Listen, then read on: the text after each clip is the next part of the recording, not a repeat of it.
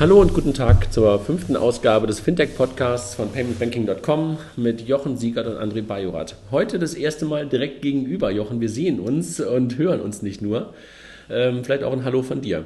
Ja, hallo und äh, übrigens großes Mysterium. Äh, Feedback von unseren Hörern ist immer, dass sie glauben, wir sitzen zusammen. Nein, sitzen wir nie. Heute das wirklich erste Mal äh, gegenüber, äh, dass wir in ein Mikrofon reinsprechen. Warum sitzen wir hier? Wir haben gestern Abend äh, den Preis verliehen für das Fintech des Jahres 2014 an Creditec und das haben wir in Hamburg gemacht. Deshalb sitzen wir jetzt hier in einer befreundeten Werbeagentur bei Vasata Schröder Florenz Fuhl, diese ganzen Werbeagenturnamen ähm, und durften uns heute hier zusammenfinden. Deshalb ist es möglicherweise im Hintergrund auch ein bisschen laut, aber das kennt ihr ja von uns mittlerweile. Ähm, wir haben uns das Thema vorgenommen, heute Algo-Banking ähm, und das war so ein bisschen so der Anlass, weil wir gestern auch so zwei Keynotes gehört haben, ähm, um einfach mal darüber ein bisschen nachzudenken. Ja, wir hatten ja gestern äh, die, die Verleihung des Fintech Awards, äh, Startup Awards 2014 an Creditec und ähm, ähm, der Preisträger hat in seiner Laudatio, beziehungsweise nicht Laudatio, seine Dankesrede ähm, so ein bisschen die, die Idee erklärt, wo ähm, Creditec herkommt und wo Creditec noch hinkommt. Ähm, er hat ja als, als CEO offensichtlich in der London School of Business studiert und da sich sehr stark um ähm, Algorithmen und Vorhersagen von Wetter etc. Äh, ähm, äh, auf wissenschaftlicher Basis äh, beschäftigt und das dann ähm, versucht in ähm, ein tatsächliches Startup umzuwandeln ich bin mir ehrlich gesagt immer noch nicht 100% sicher, was davon äh, so aller Ebay Geschichte ist und Geschichte was ist, und was äh, gedichtet ist und was dann tatsächlich wahr ist. Ähm, Ganz egal. Äh, aber alles in allem was, was eine sehr gute Story und sie war sehr glaubhaft auch. Ja? Genau, also auch wenn, genau. wir gerade so ein, äh, wenn du gerade das Fragezeichen nochmal aufmachst. Ansonsten haben wir gestern noch die Realität, ähm, aber echt eine sehr gute, moderne Realität gesehen. Äh, der Chris Berger von B1, Schrägstrich Erste Bank, hat uns mal ähm, gezeigt, was die Österreicher, hatten wir glaube ich auch schon in einem der letzten Podcasts drüber gesprochen, mit George machen, ja. The George. Ja. Schon ziemlich gut, ne? Also was man so gesehen hat, muss man echt sagen, echt ja, Online-Banking. Echt beeindruckend. Online-Banking, wie man, wie man sich das irgendwie schon ein Stück weit vorstellen, vorstellen könnte. Ja, und vor allem muss man überlegen, das ist ja Sparkasse. Ähm, ja. ähm, und Lass uns heute nicht über Sparkasse und Deutsche Banken sprechen. Wir haben genug über Twitter in den letzten Tagen gemacht und, und Schelte bekommen. Also heute, heute nee, Schelte eigentlich nicht Anrufe, äh, die ich nicht angenommen habe. Ja, vielleicht nochmal ganz kurz ein kurzer Blick zurück. Eigentlich wollten wir, äh, muss man ja auch ganz ehrlich sagen, wollten wir es uns eigentlich dieses Mal leicht machen. Wir wollten eigentlich gestern die Jury ähm, vom Fintech des Jahres ähm, gestern zu Wort kommen lassen, aber irgendwie haben wir das nicht äh, hinbekommen, ähm, alle sprechen zu lassen, beziehungsweise äh, waren wir so in den Gesprächen vertieft, ähm, in der Sutor Bank gestern, ähm, dass irgendwie äh, wir es irgendwie nicht hinbekommen haben, so einen Arnulf mal danach zu fragen. Äh, Uli Hegge war da, ähm, der, der Chris Berger von der ersten Bank war da, der ähm, Andreas Kubli war da, Boris Janek war da, ja, ich noch vergessen, du warst da, ähm, Bitkom. Genau, Steffen von Blumenröder war da. Ähm, jetzt bitte nicht böse sein, wenn wir irgendwen vergessen. Ähm, kurz nach, ich weiß nicht mehr genau. Ich glaube, glaub, es war's. Jedenfalls waren einige da und es war, war toll. Ein paar konnten leider nicht und ähm, jedenfalls haben wir sie gestern dann nicht mehr fragen können und so mussten wir uns heute schnell ein Thema sozusagen aus den Rippen ähm, äh, schneiden, was aber nicht so schwer fiel.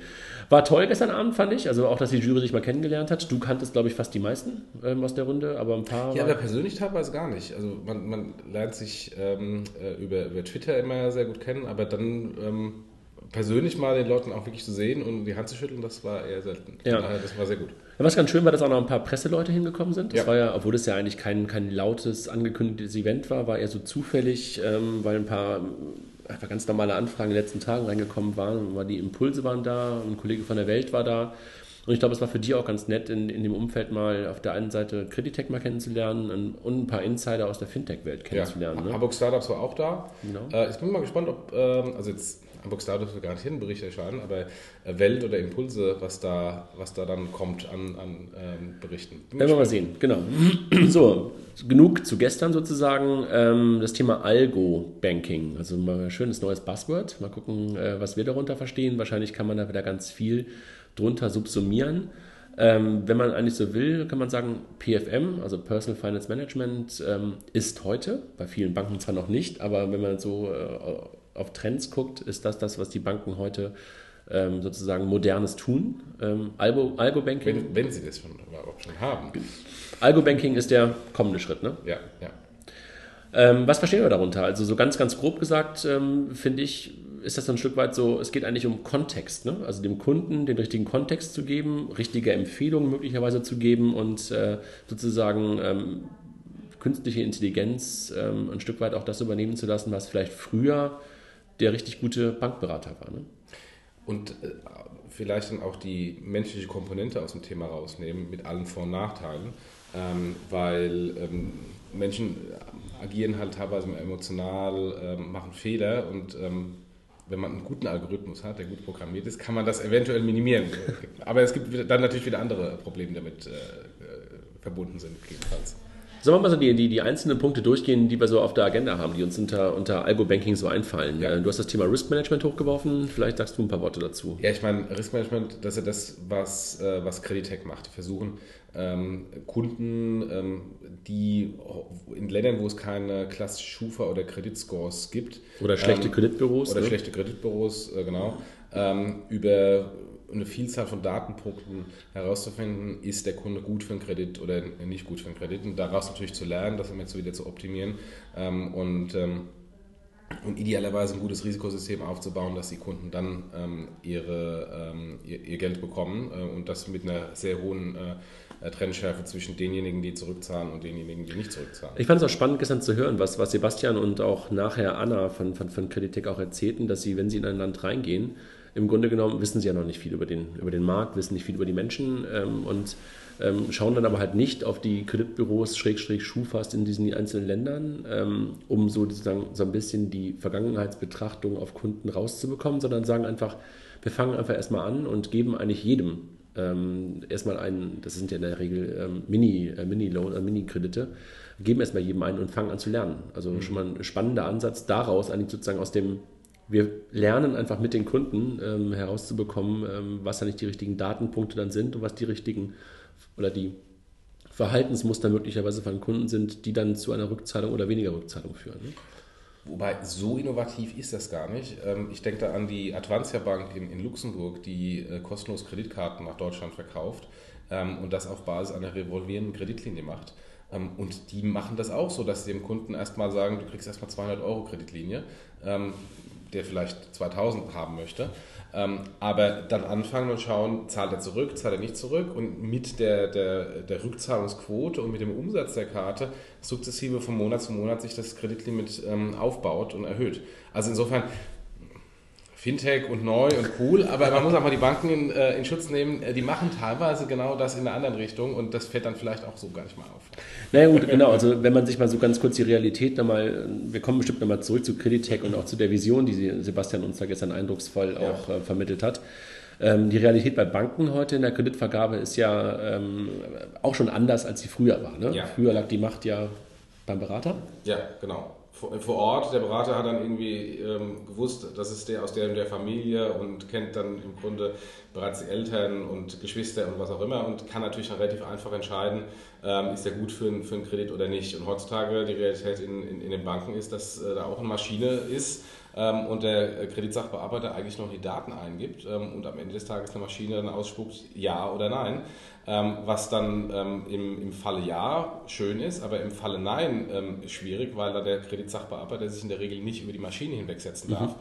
Ähm, und dann aber die unangenehmen Gespräche führen muss, warum du denn jetzt nicht Kredit bekommst, weil natürlich man das auch nicht so transparent dem Kunden äh, kommunizieren kann, warum jetzt die Maschine ihm abgelehnt Und das möglicherweise sogar noch der Fußballkumpel ist, ne, dem man den Kredit genau. ab, äh, genau. abgelehnt hat. Wenn man so in genau. der, in der Best-Case-Szenario einer Sparkasse denkt, dann kennt, man, kennt der Berater ja seine Kunden oder einer Volksbank. Ja.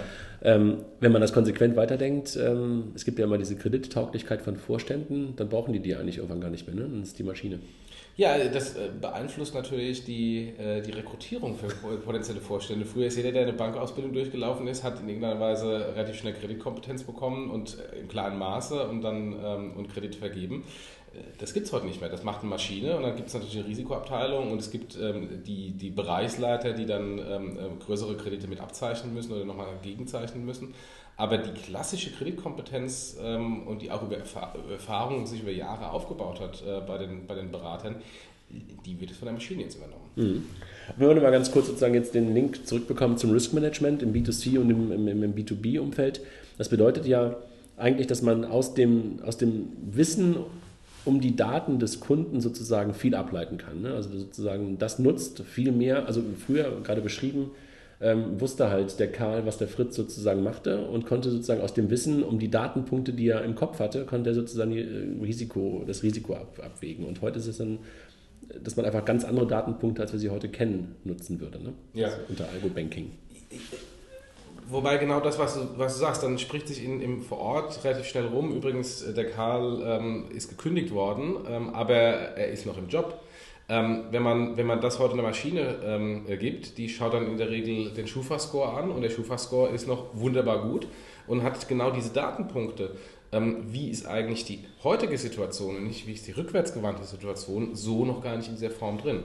Ähm, und, und, das ist aus meiner Sicht äh, dann auch eines der guten Punkte von, von Creditec, dass die eben versuchen, diese nach vorwärts gerichteten Datenpunkte zu analysieren und dann Entscheidungen hinzubekommen und nicht, wie es heute zumindest äh, bei den vielen Kreditmaschinen äh, der Banken ist, eher eine rückwärts gerichtete mhm. ähm, Entscheidung treffen. Und das halt irgendwie auf Datenpunkten, die wir eigentlich sozusagen selber ähm, ähm, preisgeben ja. oder in irgendeiner Art und Weise, ähm, also jedenfalls viele, viele Menschen das preisgeben mittlerweile über soziale Netze, über das Internet, über, ihr normales, über ihre normale Mobile-Nutzung.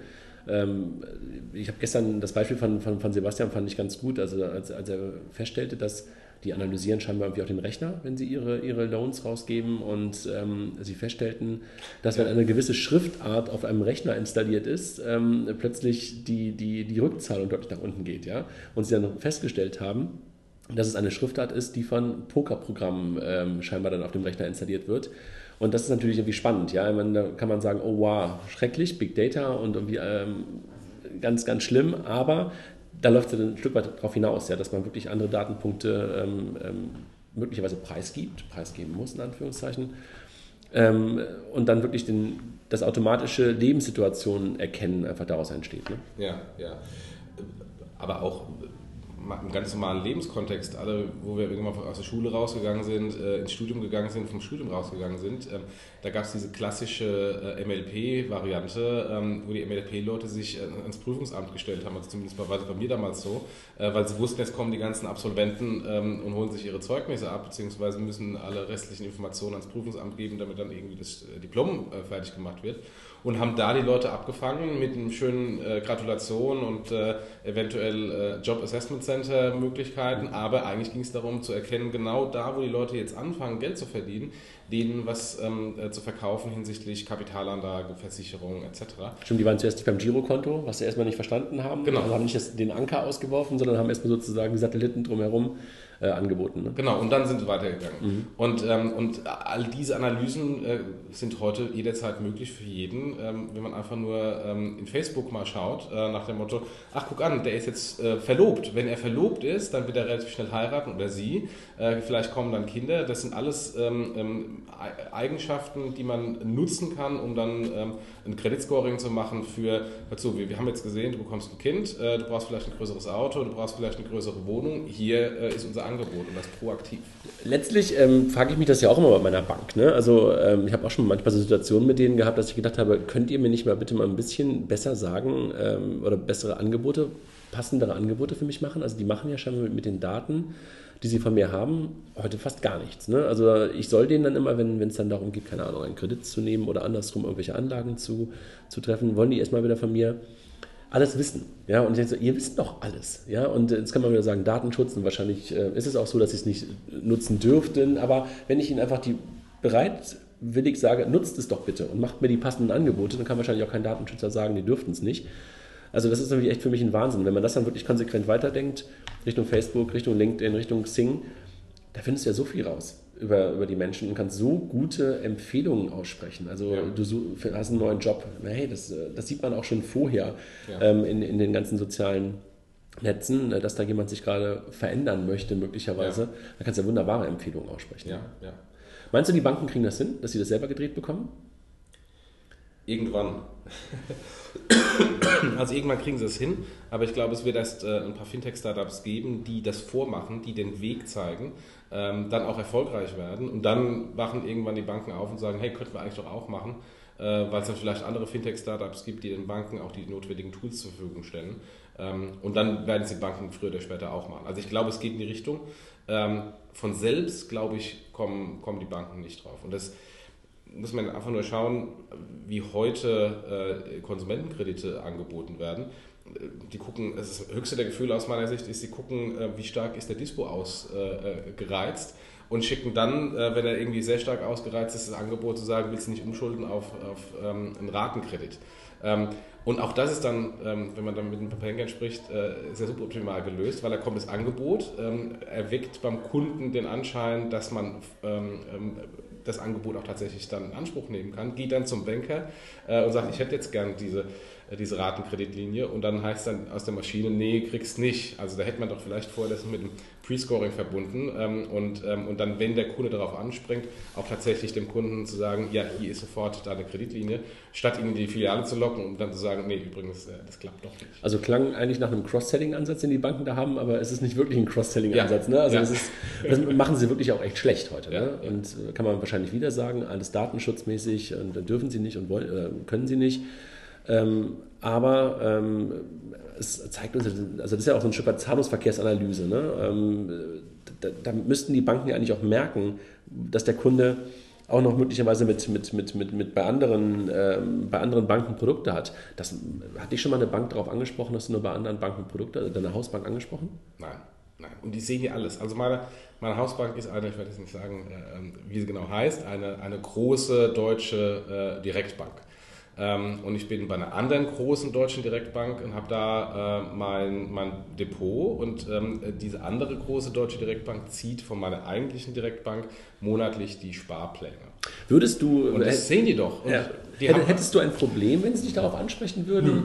Hättest du ein Problem, diese Daten sozusagen freizugeben? Würde man sagen, so, ey Jungs, ähm, ihr, ihr, dürft sozusagen auch meine Daten analysieren? Müssen, ich muss ja gar nicht freigeben. Die sehen ja alle Transaktionen auf meinem Konto und sehen, da läuft von der einen Bank ein Sparplan ähm, und, und ich kriege immer von denen irgendwelche Briefe nach dem Motto, wechsel doch dein Depot zu uns. Aber das ist so Gießkannenmethode an alle, äh, du hast irgendwo ein Depot, wechsel doch zu uns. Aber wenn die zu mir hinkommen, weil die sehen ja nicht nur die Lastschrift der anderen Bank. Sie sehen ja auch genau den Fondssparplan. Ich glaube sogar die Wertpapierkennnummer ist da drin.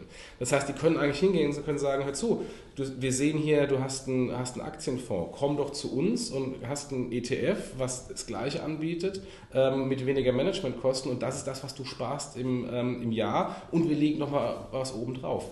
Das ist jetzt nicht Rocket Science. Nee, äh, möglicherweise nicht Rocket Science, aber ähm, vielleicht wieder, ich, will, ich habe jetzt schon so oft Datenschutz gesagt heute. Äh, ich, ich, höre das sozusagen in meinem Ohr schon, dass Banker ähm, mir das sagen werden. Das dürfen wir doch gar nicht. Aber die Frage war ja auch, würd, hättest du ein Problem damit, diese Freigabe gegenüber deiner Bank ähm, zu äußern, zu sagen, so, ähm, bitte analysiert auch meine Daten und gibt mir richtige Hinweise? Nee, erstens, wenn ich einen Vorteil habe, habe ich kein Problem damit.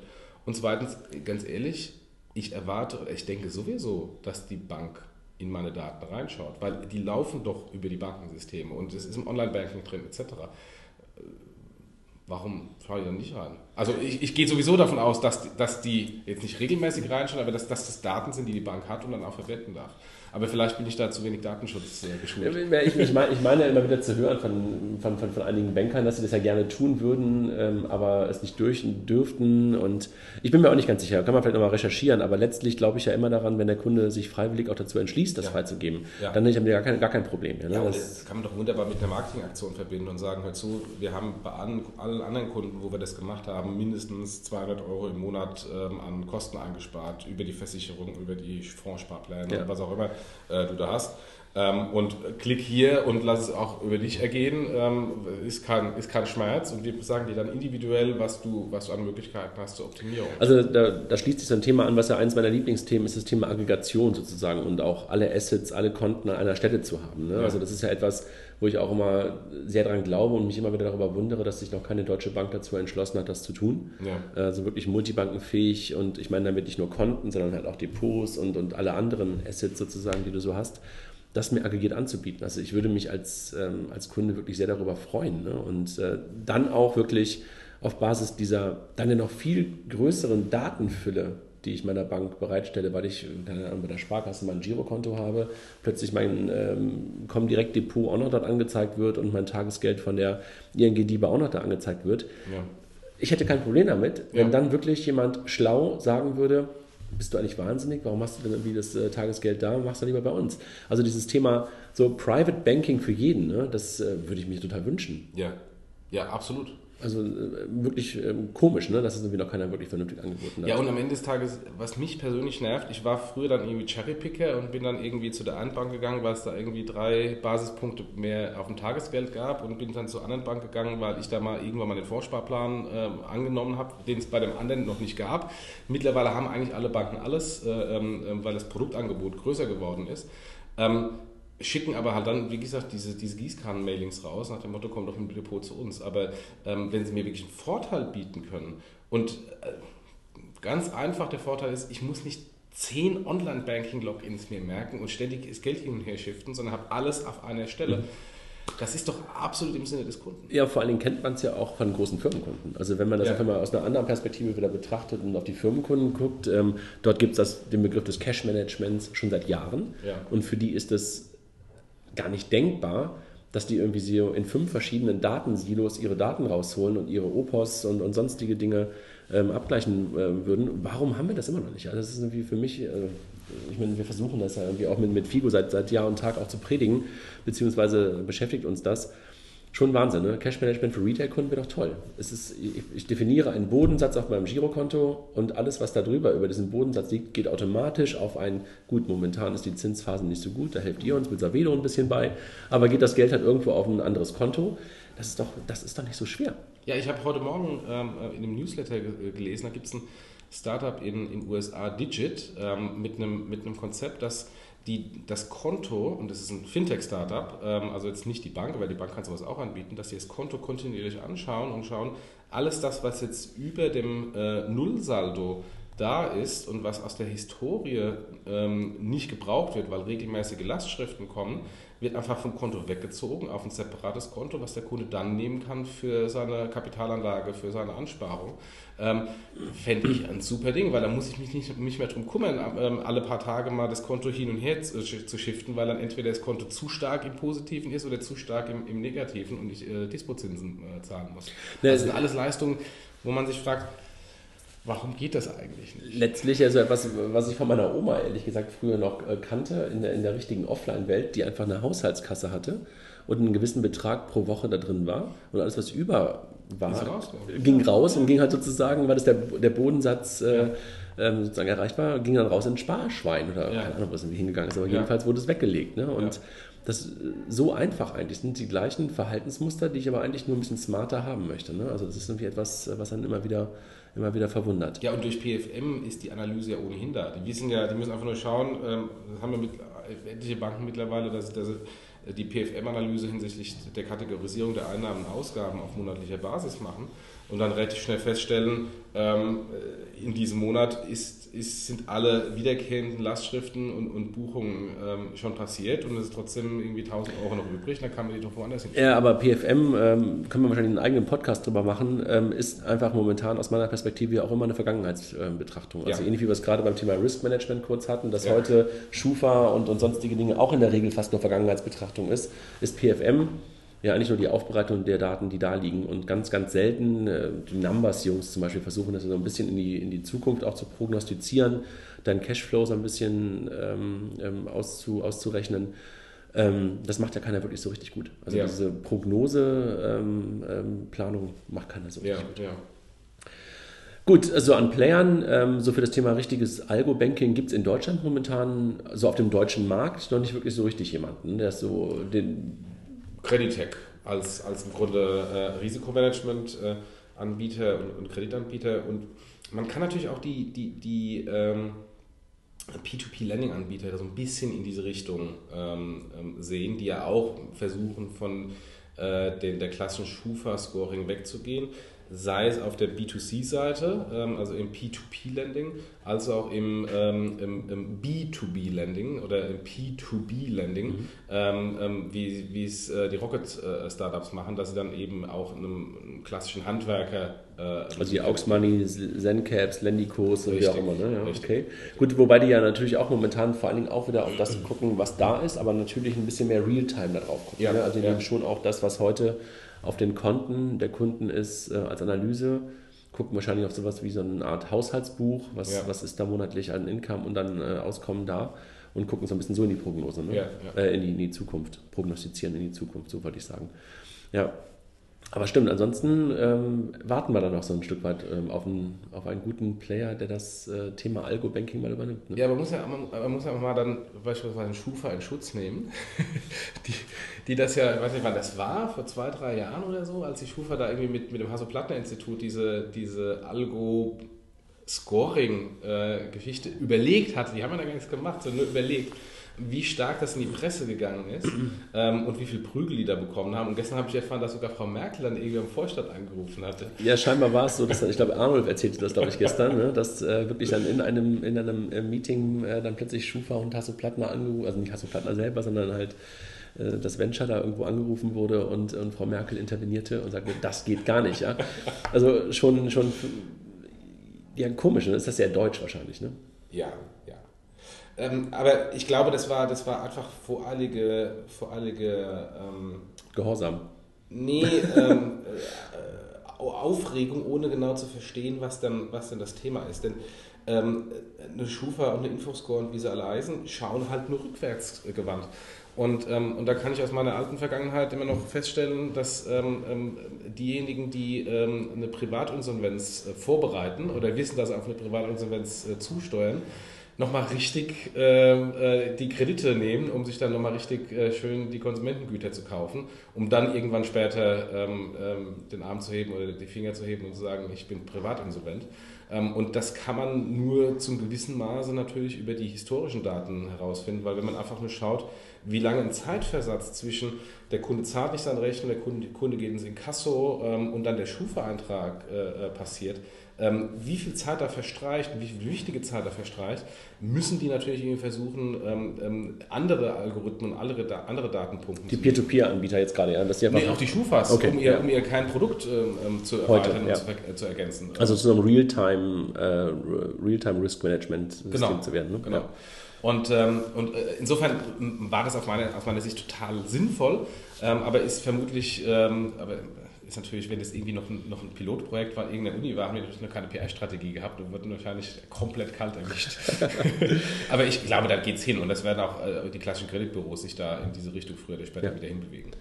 Wenn wir mal kurz so Algo-Banking und vielleicht das Thema Robo-Advice, ähm, geht in die gleiche Richtung, ne? Ja, ja. Letztendlich ähm, ist es ja heute schon so, streng genommen, warum brauche ich da einen Vermögensberater, ähm, der eine Provision einstreicht, wenn ich das komplett automatisiert äh, über meinen individuellen äh, äh, Risikomix, wo ich nicht ähm, das Risiko habe, dass man mir irgendwie ein, ein, hochriskantes Produkt verkauft, weil es da die Provision am höchsten ist und es dann eine riesen Diskussion gibt, sondern ich ganz eindeutig einstellen kann, hier ist der Mix und dann wird es auf ETFs ähm, ähm, gestreut. Gemixt, ja. ähm, das ist und die, und die am Ende vielleicht sogar doch deutlich besser performen als Also so Robo-Advice, so Anbieter, so dort in Deutschland, den haben wir gerade Money Meets, haben wir Easyfolio, ja. haben wir ja. ähm, Wikifolio, wenn man so will. Ja. Ähm, hat jemand vergessen? Ähm, Easyfolio, Money Meets. Ja, bestimmt gibt es noch den einen oder anderen. Fallen, fallen Sie gerade ja, im Grunde großes Vorbild ist Wealthfront in den ja. USA. Da gibt es ja 100.000 Anbieter. Und es gibt, aber auch da sind die Banken steuern. Ich habe vor kurzem einen Artikel gelesen, dass die Deutsche Bank auch was Ähnliches plant. Also es sind ähm, fast noch mehr Startups im Stealth-Mode in dem Bereich, als, als äh, überhaupt da sind. Halte ich übrigens für einen auch der, der, der spannendsten Bereiche. Ne? Also das ganze Thema Anlage und, und, und sozusagen schneller, weniger emotional, hast du vorhin in ja. unserem Vorgespräch gerade dazu gesagt. Ähm, das ist, glaube ich, etwas, ähm, wo ganz viel passieren wird, wo da ja. einfach, einfach richtig viel Musik drin steckt, ja. ähm, dass da wirklich was ähm, in diesem, im nächsten Jahr noch kommen wird. Gestern bei der Verleihung äh, Platz 2 und 3 waren ja, oder Platz geteilter Platz 2 waren ja auch in der Tat ähm, Easyfolio und, und Money Meets. Ne? Also weil man auch gesehen hat, da passiert wirklich ähm, ja. echt eine ganze... Ach genau, Warmo.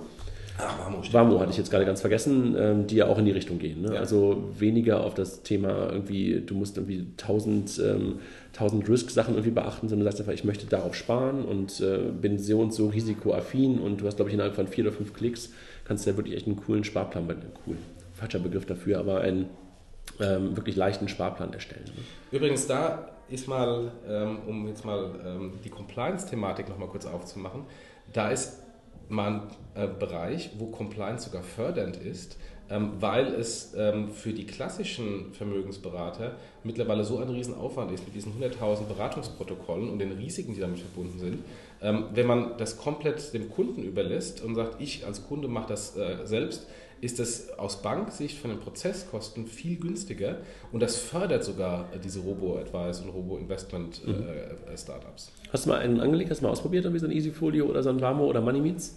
Ich bin ja, bin ja verschuldet bis unter die Nasenkante mit meinen, mit meinen äh, Hypothekenkrediten, äh, mit, mit Haus und Co. Und ähm, ich bin leider im Moment nicht in der Lage, großartig Kapital anzulegen, sondern ich. Äh, also, wenn mal jemand spenden, wenn, wenn mal jemand spenden möchte für Jochen, dass er mal Robo-Advice ausprobieren kann. ja, bitte. Äh, Kontoverbindung gebe ich gerne weiter.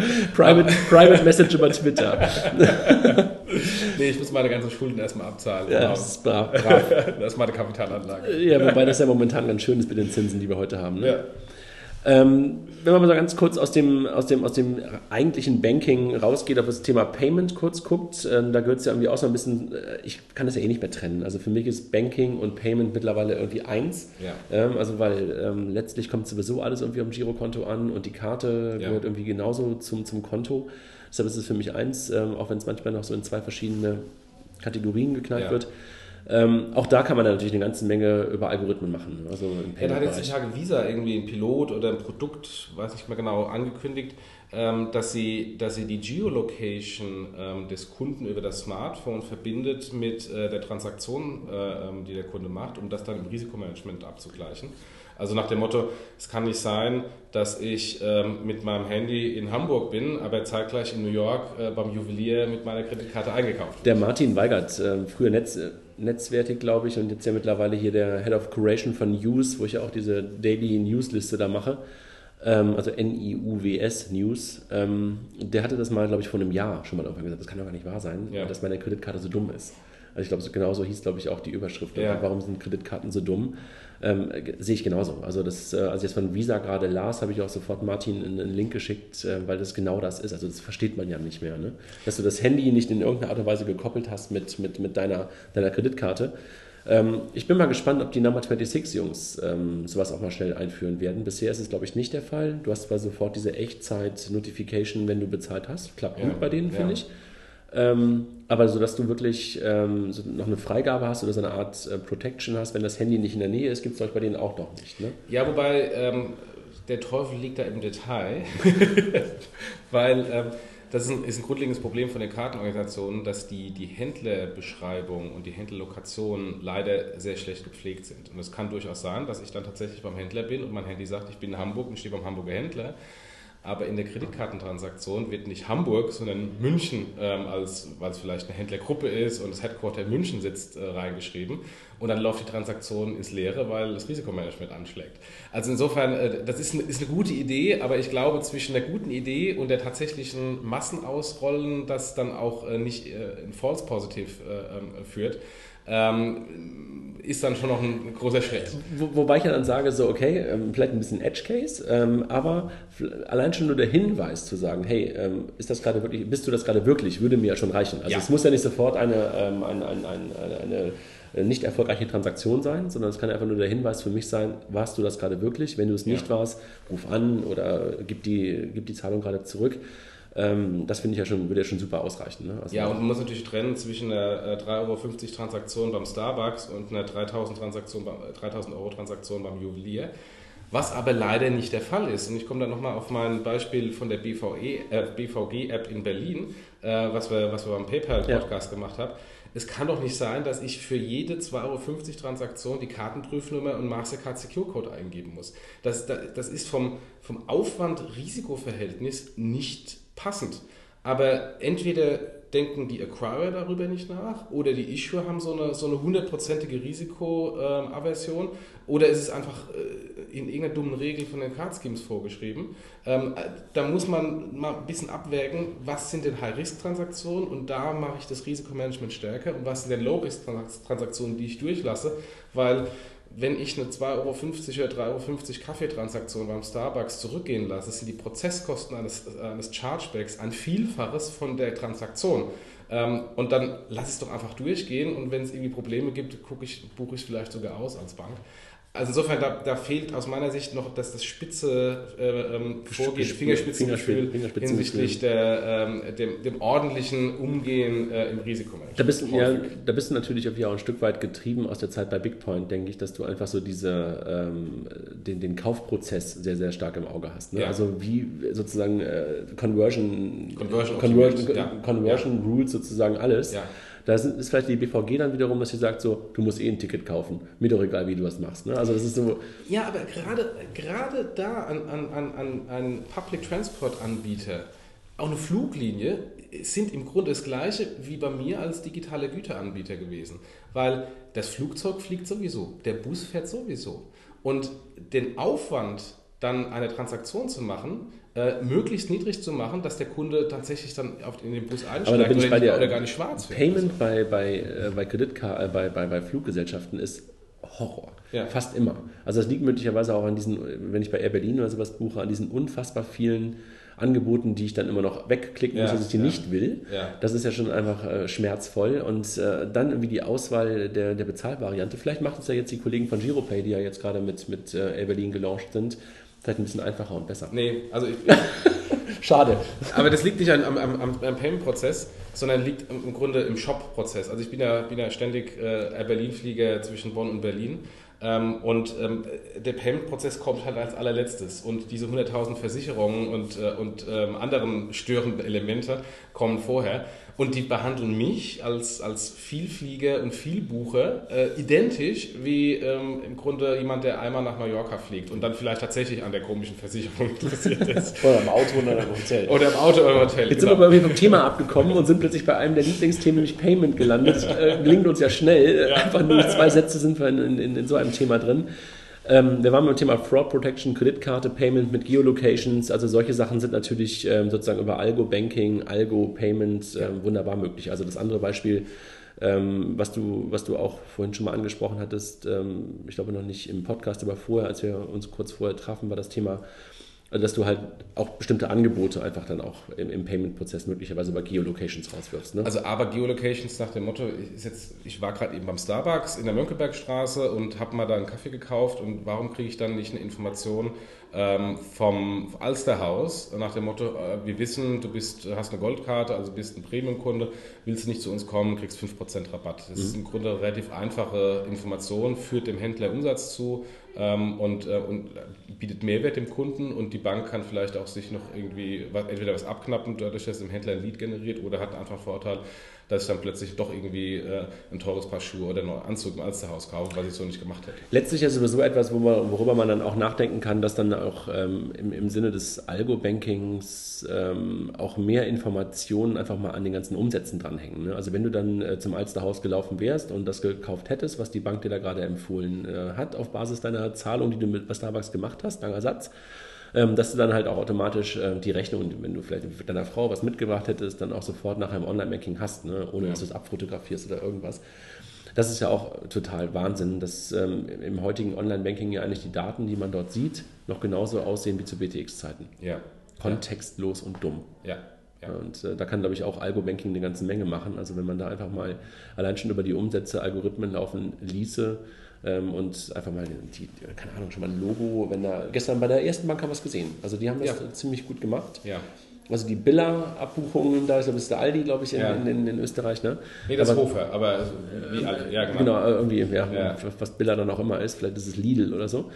Ähm, die waren dann auch sofort mit dem Logo versehen und das sind ja so Dinge, da kann man sagen, was will ich da im Online-Banking mit? Ich finde, das bringt mir auch in dem gleichen Moment wieder Kontext, ja, dass ja. ich nicht diesen unfassbaren Verwendungszweck mir da angucken muss, mit der Terminal-ID oder was auch immer äh, und dann eher anhand des Betragsrate, wo ich eigentlich gerade das äh, gekauft habe, ist ja super. Also dass da ja. sofort eine Kategorie, Kategorie mitgegeben wird und ja. äh, das würde ich mir echt wünschen, dass da ein ja. bisschen mehr im, im, im, Banking auch passiert. Aber auch unabhängig von der Geolocation-Thematik, ähm, ähm, da kommen wir vielleicht wieder ganz kurz zum, zum Anfang ich sehe im Online-Banking äh, anhand meiner Payment-Transaktionen ja auch, ähm, ob eventuell was passiert ist. Also wenn ich jetzt dann ähm, hier in Mönckebergstraße, glaube ich, ein Baby Walz, wenn ich dann zufällig äh, das erste Mal in meinem Leben bei Baby Walz irgendwas kaufe, kann es entweder sein, ich hab, ähm, äh, schenke irgendjemandem aus dem Freundes- oder Verwandtenkreis irgendwas fürs Baby, weil da ein Baby gekommen ist, oder eventuell, wenn dann plötzlich zwei, drei Transaktionen stattfinden und dann vielleicht auch mehr DM, plötzlich höhere Tickets, weil man da Windeln kauft, dass eventuell dann ein Baby gekommen ist und das kann man ja auch dann wieder ausnutzen als Bank und dann ähm, äh, einen Sparplan für das Kind verkaufen, Versicherungen verkaufen, weil das ja auch so ein elementarer äh, Wechsel ist. Und wenn man das noch ver verbindet mit auch da nochmal Facebook und äh, Co. Genau, genau, also ist ein wunder, wunderbarer Hinweis, weil ich vorhin auch die ganze Zeit darüber nachdachte, jetzt wenn Leute wieder sagen, ja, aber ich bin gar nicht auf Facebook oder ich mache gar keinen Xing oder LinkedIn, wie will die Bank denn da bei mir Algo-Banking machen? Genauso wie du es gerade beschreibst, ja. ne? aus einer vernünftigen Analyse deiner, deines Bezahlverhaltens, deines Payment-Verhaltens, äh, ja. deiner Abbuchung kann man, glaube ich, auch eine ganze, ganze Menge irgendwie ableiten. Ja. Also wenn, wenn, du bei Butni zum Dauereinkäufer wirst, hast du wahrscheinlich in der wirklich ja. irgendwie ja. gerade ein Kind. Man, kind muss nur, man muss mal bei mir schauen, was ich früher, als noch bei Schlecker war, gekauft habe an, an Durchschnittstickets in Drogerie und jetzt, äh, was ich bei DM an Drogerie-Durchschnittsticket lasse mit den 100.000 Windeln und so äh, das ist massiv gestiegen. Ja. und ja. muss, man muss einfach nur das Durchschnittsticket anschauen und das Wiederkehren anschauen und sieht, da ist irgendwas. Ja. Naja, also ich habe immer so ein Lieblingsbeispiel. Noch ein letzter, letzt, letztes Wort zum Thema Banking. Also ich habe eine Kreditkarte von, der, von Amazon. Mhm. Und wenn ich mir das Kreditkartenbanking von Amazon angucke und dann noch nicht mal meine Buchungen, die Käufe, die ich bei Amazon getätigt habe, noch nicht mal verbunden ist mit meiner Kreditkartenabrechnung. Also ich mhm. sehe nicht die Rechnung, die ich bei Amazon eigentlich liegen habe, mhm. sehe ich nicht an meinem Umsatz mhm. bei der Amazon-Kreditkarte. Das kann doch nicht mhm. wahr sein. Ja? Mhm. Ich weiß ja, woran es liegt, dass es ja, ja. verschiedene Systeme sind, dass da einmal Landesbank Berlin ist ja, und einmal sozusagen Amazon selber. Aber für mich ist es ja wirklich nur ein Klick entfernt. Ja. Ne? Und äh, ja. das ist für mich so kontextlos und dumm, dass ich jedes Mal schreien könnte vor, nicht vor Glück, sondern vor Unglück, ähm, dass sowas in der heutigen Zeit überhaupt noch denkbar ist. Ja. So, wir sind so bei, bei 40 Minuten mittlerweile. Äh, lass uns noch mal so kurz ein bisschen darauf gucken, was es eigentlich für eine Auswahl, Auswirkung so auf, auf, ähm, aufs Personal und auf, auf, auf die Jobs hat ähm, in, der, in der Bank, wenn, wenn das so in die Richtung geht, über, über die wir gerade gesprochen haben. Ja, also man, man sieht es ja teilweise schon ähm, heute ähm, in einem ganz anderen Thema, was wir jetzt noch gar nicht angesprochen haben, äh, ähm, Trading, ähm, wo sehr viele äh, computerbasierte Systeme, die klassischen Trader, äh, die auf diesen riesen Trading Floors äh, ähm, äh, saßen und sitzen. Schöne Bilder noch, wenn man dir Wall Street irgendwie so vor 15, 20 Jahren sieht und heute, ne? Genau, ich weiß noch, irgendwie 2000, 2001 hat die Commerzbank da im, ähm, im, im Bahnhofsviertel diesen riesen neuen Trading Floor aufgemacht, mit was weiß ich, wie viele Leuten, die da saßen vor diesen riesen äh, Monitoren. Äh, die werden da wahrscheinlich immer noch sitzen, ähm, aber ähm, man muss ein paar Jahre nach vorne schauen und, und sich fragen, ähm, kann nicht eventuell ein Computer, so wie es heute schon ist, auch im, im, im, im Sekunden-Nano-Trading-Bereich, kann das nicht auch äh, komplett vom Computer gemacht werden, ähm, mit den kompletten äh, Rationalitäten und Risikomodellen dahinter, wo man auch, äh, auch da gibt es ja 100.000 Beispiele, wo dann äh, Mitarbeiter ähm, wohlwissend die Risikosysteme umgehen und dann mal, was weiß ich, für Milliarden wieder... Nick genau. Nee, wie hieß das, der Franzose da bei äh, Société Générale? Weiß ich nicht mehr. Nick Leeson ist nur der... Nick Leeson war der, aber ähnlicher Kontext, genau.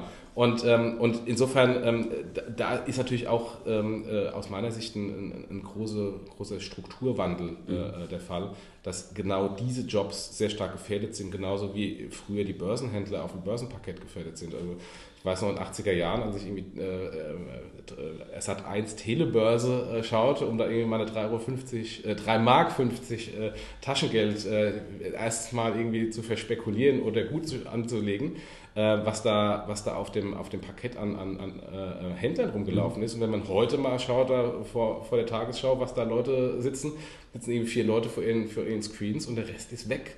Und man denkt aber, das ist außerhalb der Dienstzeit, aber ist gar nicht. Ne? Das ist mitten am Tag, in der Tat. Und klar, da sind dann Teile dieser, dieser Händler jetzt in die Banken gegangen und sitzen dann vor den Screens in den Banken. Aber auch da hat man ja auch einen großen Wandel gesehen ähm, im, auf, auf dem Börsenparkett. Und genau dieser Wandel geht auch aus meiner Sicht durch die, durch die Algorithmen ähm, ähm im Trading weiter. Und insofern, das Spiel geht aus meiner Sicht durch die komplette Bandbreite, auch im klassischen Retail-Geschäft. Äh, auch Filialproblematiken, die die Banken ja heute schon haben hinsichtlich Filialsterben brauche ich denn, wie wir gerade eben äh, äh, diskutiert haben, brauche ich denn tatsächlich noch den Bankberater vor Ort? Ähm, ich habe jetzt irgendwie mit irgendjemandem gesprochen, ich weiß nicht mehr, wer es war, der mir sagte, die, die arbeiten mit, mit Videoscreens in der Filiale, machen da erste Piloten, dass dann jemand noch mal da ist und dann die ältere Dame an der Hand nimmt und in einen kleinen Separé bringt, wo dann der Videoscreen ist und dann kommt dann der Berater äh, über Skype ähm, und äh, die ältere Dame unterhält sich mit dem, statt dass dann der Berater immer konstant in der Filiale ist. Ich kenne das ein bisschen von der Bahn, von der Deutschen Bahn, die das mittlerweile macht, die ja mehr und mehr diese kleineren Reisezentren zugemacht haben. Ja. Ähm, und dann, da wo früher diese Reisezentren waren, ähm, mittlerweile ähm, einfach so Videoboxen stehen haben und dann einfach nur noch zentralisiert an ein paar Stellen äh, ja. in dem jeweiligen Bundesland halt ein Callcenter haben, wo dann ja. halt auch wirklich dann die Videoberatung stattfindet. Ja. Und dann steht dann auch ein Automat daneben, wo du dann letztendlich die Transaktion durchführst. Ne? Ja. Und kann ich mir bei der Bank genauso vorstellen. Ähm, dass da einfach noch mehr sozusagen Selbstbedienung dann stattfindet und äh, letztlich dann auch dieser ganze Filialwandel dann noch ja. weiter, weiter, weiter getrieben wird. Ne? Also da wird aus meiner Sicht äh, wird da, wird da sehr viel äh, noch, oder ist noch ein großes Entlassungspotenzial äh, bei den Banken und viele, mit denen ich so rede, wissen das auch. Also gerade im, im, im, im Trading, Investment-Bereich, ähm, da sind sehr viele Alarmglocken äh, schrillen da schon. Ich finde es eigentlich noch ähm, spannend, auch darüber nachzudenken, ähm, sozusagen, wer geht eigentlich noch zu einer Bank? Ja? Also sozusagen, das ist ja eh etwas, äh, was dich ja auch bei, bei Findy wahrscheinlich genauso beschäftigt, das Thema Talent, Scouting, wie, ja. wie kriegt man, haben wir glaube ich auch schon mal irgendwann ja, kurz darüber gesprochen in einem der letzten Podcasts. Ähm, du suchst ja ganz andere Leute. Also ich, ja. war, ich war vorgestern, oder nee, Montag oder Dienstag, war ich hier bei einer großen Hamburger Sparkasse, ah, die heißt mal, egal. Und da saß ich im Foyer und wartete auf den Termin in dem schönen Glaspalast. Und da saß ein, ein, ein, ein Junge mir gegenüber, ich schätze mal, der war so 17 oder 18. Äh, da war, wir so, das war so der, der, der klassische ähm, Bankberater, der gerade in die Ausbildung gehen wollte. Mhm. Ne? Und da fragte ich mich auch so, wer macht das eigentlich heute noch? Also wer geht, also man hat Früher war das doch, also als, als ich Abi gemacht habe, sind danach, ich würde mal sagen, ein Drittel ungefähr. Ja, haben erstmal ja. eine Banklehre gemacht, ja. haben das nicht unbedingt als, als Ende der Fahnenstange gesehen, sondern haben nachher Bankakademie gemacht oder sind nachher nochmal studieren gegangen. Ja. Aber die Bankausbildung galt ja einfach Fundament, war galt als Fundament sozusagen für alles. Heute wahrscheinlich nicht mehr. Ne? Also Investmentbanking haben noch einige danach so ein bisschen gemacht, aber das ist ja, hat sich ja völlig verwandelt. Und auch der, die Job Description wird sich ja wahrscheinlich auch total ja. verändern innerhalb der Bank. Ja, ne? Es geht ja. ja. mittlerweile viel mehr um Analyse, Algos, wo wir gerade gesprochen haben. Ne? Ja, und in dem Zusammenhang, glaube ich, wird es sich das Anforderungsprofil an die Banker auch ändern. Und da werden neue Jobs geschaffen, weil es muss ja die Leute geben, die die Risikomanagement-Systeme äh, füttern. Die äh, im, im, Neudeutschen im Amerikanischen gibt es ja diesen neuen Begriff Data Scientists. Mhm äh, oder Chief Data Officer, die nichts anderes machen, als im Grunde die Algorithmen äh, zu identifizieren, initial zu programmieren und äh, zu überwachen, iterativ zu verbessern. Das sind natürlich äh, Jobs, die bei den Banken neu geschaffen werden, weil da ist das so in dieser Form noch nicht da. Vielleicht heute so ein bisschen Krise. Wo meinst du, da kriegst du die gleichen Leute hin, sozusagen, die dann auch im Anzug da sitzen müssen? Äh, das ist nämlich interessant, weil ich glaube, ähm, die finden es dann viel cooler, zu den Fintech-Startups zu kommen. Beziehungsweise die Fintech-Startups haben auch einen großen Bedarf äh, daran und äh, versuchen natürlich dann ähm, die kompletten ähm, Möglichkeiten, Bandbreiten zu spielen hinsichtlich, wir sind cooler, wir sind schöner und du hast noch Equity-Anteile und, und, und, und, und, um, um die Leute natürlich dann zu den Startups zu, zu locken mhm. und nicht zu den Banken. Aber ja, wobei, heißt, ich, ich glaube noch nicht bei Startups sind eigentlich sozusagen so, also wir können, können jetzt auch wieder die großen, die großen fünf nennen, ne? Apple, Facebook, äh, PayPal und sowas. Ne? Das sind, glaube ich, so, da, da kämpfen plötzlich Banken um die gleichen Talente. Ne? Genau, und äh, das hat auch jetzt nicht mit, mit Apple und, und Co., sondern ähm, auch ein Händler, auch ein Payback. Ähm, es geht um Digitalisierung, alles. Genau. An, an, an äh, Algorithmen gibt es überall und es sind im Grunde die gleichen Skills. Ob ich jetzt irgendwie gucke, der hat das, der, der das, das Buch gekauft hat, hat das, äh, interessiert sich auch für das Buch.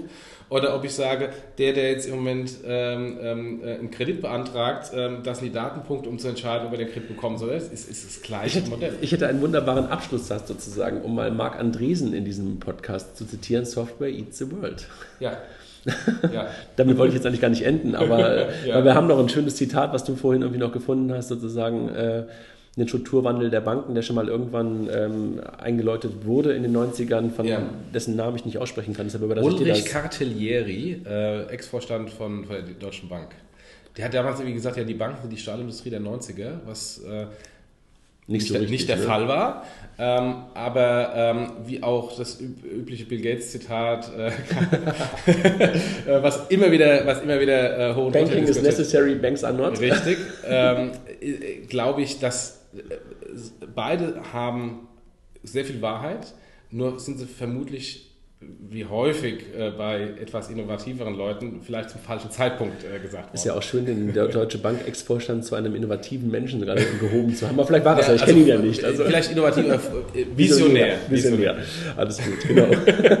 Und ja, also ich glaube, ich glaube ähm, diese, diese, dieser Strukturwandel bei den Banken wird durch die Digitalisierung kommen, beziehungsweise ist schon in vollem Gange, wenn man einfach schaut, wie, wie Filialen auch von, von Banken im Moment äh, im großen Stil geschlossen werden. Ähm, und, und das geht weiter. Und insofern ist dieser Strukturwandel, der im Grunde bei der Stahlindustrie ja auch äh, der Fall war, ähm, auch bei den Banken angekommen. Mhm. Äh, ist nur die Frage, wie stark und wie groß wird er. Aber er wird aus meiner Sicht sich noch beschleunigen im Vergleich ja. zum Status quo. So, ich glaube, dann machen wir mal Schluss für heute, ne? so bei knapp 50 Minuten. Ähm, wir danken den Kollegen von Vasata Schröder, Florenz Fuhl, für, für, den, für den Host hier.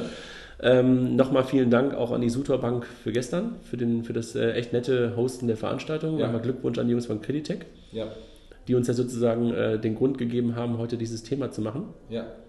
Was wir nächste Woche machen, wissen wir noch nicht genau, oder? Ja, wir müssen unsere Liste mal schauen. Genau, also. Und dann vermutlich noch ein bisschen strukturierter vorbereiten als heute so. Ja, heute war, heute, war, heute war es ein bisschen Freestyle. ähm, aber das ist, ähm, ist ja nicht schlimm. Und, und wir grüßen übrigens alle Sportler, äh, die uns äh, während ihr, ihres äh, Workouts, Joggen etc. Jetzt hören, weil das ist das Feedback, was wir durch die Bank von allen bekommen, dass sie in der Regel ähm, beim, beim Sport uns zuhören. Wobei ich gestern ein Feedback bekommen habe, ich höre euch beim Putzen. Oh. okay, aber auch da, mir egal, wo sie uns hören, sie sollen uns einfach nur zuhören. Was genau. wir wieder nicht geschafft haben, weil kürzer zu sein, was irgendwie der eine oder andere forderte, dass wir nur 30 Minuten reden, können wir nicht. Tschüss.